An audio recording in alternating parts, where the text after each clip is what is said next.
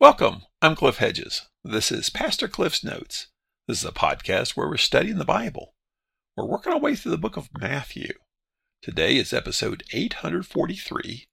We're looking at Matthew chapter 26, verses 14 through 16.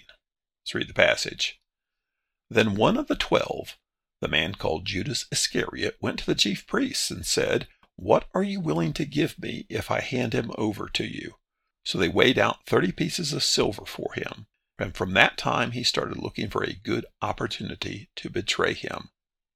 This is the gospel according to Matthew. Matthew is writing this gospel, this account of the ministry of Jesus, to convince people that Jesus is the Messiah. We're in this final week of the life of Jesus. It began on Sunday, Palm Sunday, with the triumphant entry as Jesus came into the city with people singing his praises. Then we had several temple encounters and some encounters with the religious leaders. Then Jesus was alone with his disciples on the Mount of Olives and had his final discourse talking about what would happen in the future. And we saw the anointing in Bethany. Jesus made the point that this was anointing him for burial because he is facing death. Now we have the betrayal of Judas Iscariot, where Judas is plotting to betray Jesus.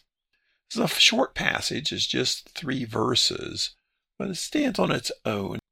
So let's pick it up, verse 14. Then one of the 12, so speaking of the 12 disciples, the 12 apostles, the 12, the man called Judas Iscariot went to the chief priests.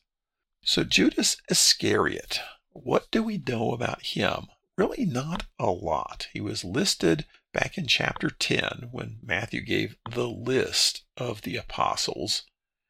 And with even then, we compared the 4 lists. Each of the Gospels has a list of the apostles. And Peter's always listed first, and Judas is always listed last. And there's a lot of speculation about Judas. So quite often we hear things, and we hear it enough times, we start to think that that's fact. But we gotta remember, there's not that much we really know for sure, like the meaning of his name, Judas Iscariot. What does that actually mean? There are a lot of theories, a lot of ideas, a lot of speculation. The most popular one that's pretty much been used as the traditional explanation is it means man of Kerioth. Kerioth being a village, implying that's where he's from. Well, if that's the case, then Judas actually is not from Galilee, because Kerioth is in southern Judea, which would mean that Judas is not a Galilean like everybody else. All the other 11 disciples and Jesus are Galileans. And the other big deal with speculation about Judas is what is his motive? And bottom line, remember, we don't know. We're not told his motive. There's a comment made in one of the Gospels where Judas is upset and has to do with money, and it says he was the keeper of the money bag. And so we want to assign greed to it. Well, if it's greed, he probably could have gotten a lot more than 30 silver coins for this. Maybe it was greed, or maybe that was part of it. Maybe he's as a non-Galilean, and now they're back in Judea, and he's having conflict with the Judean leaders. He sees Jesus as a danger to their national identity.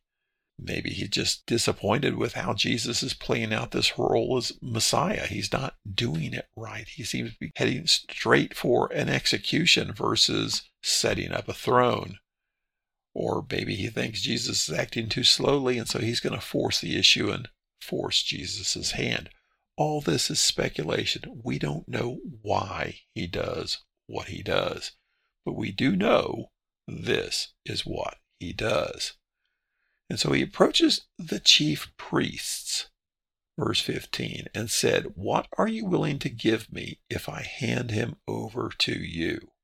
So it looks like he's already made up his mind to hand Jesus over, and now he's just looking for what's the price of that. So there's already disillusionment with Jesus for one reason or another. Notice the language, hand him over.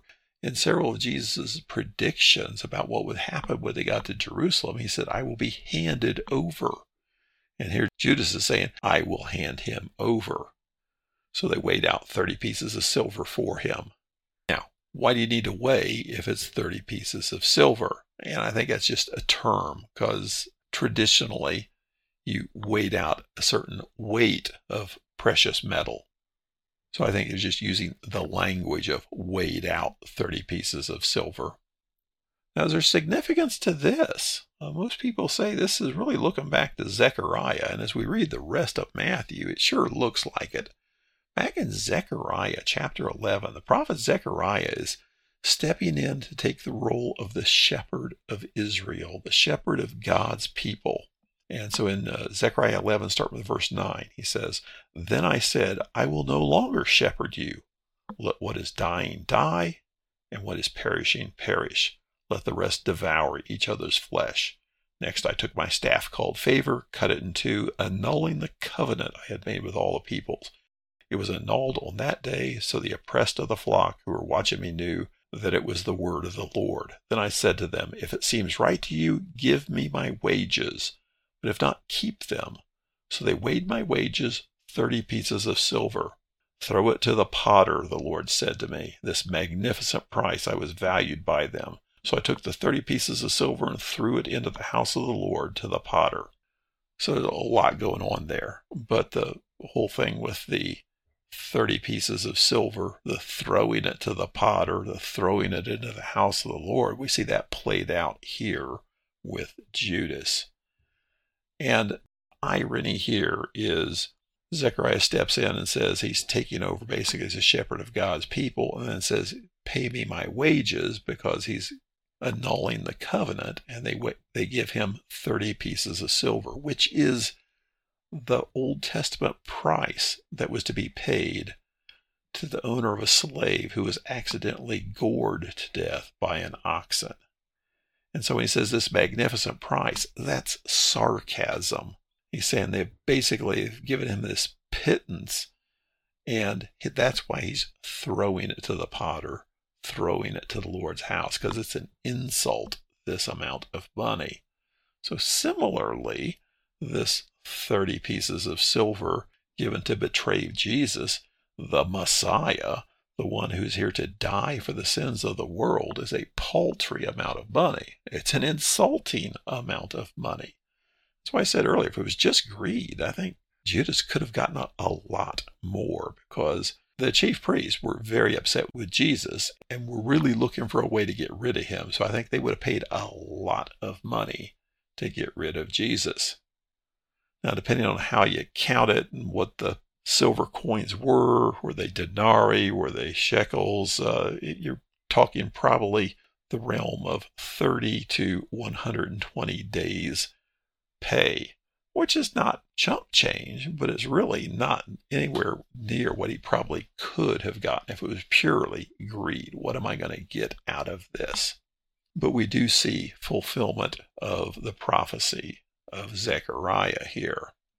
Verse 16, from that time he started looking for a good opportunity to betray him.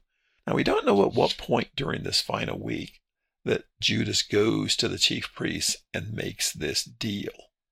We know that Judas will leave during the Last Supper after Jesus says someone is going to betray me, and then Judas leaves after that. Then when the Last Supper is finished, they all go to the Garden of Gethsemane, and apparently it was known in advance that's where they went, and Judas leads the group that arrests Jesus to meet them there. So he's looking for a good opportunity, and he will find it the night of the Last Supper. So we see a fulfillment of the prophecy of Zechariah. We see Judas carrying out this fulfillment of that prophecy. As far as his motives, we really don't know. And it really doesn't matter. He goes down in history as the greatest betrayer of all time. Thanks for joining me. Join me again next time as we continue working through Matthew.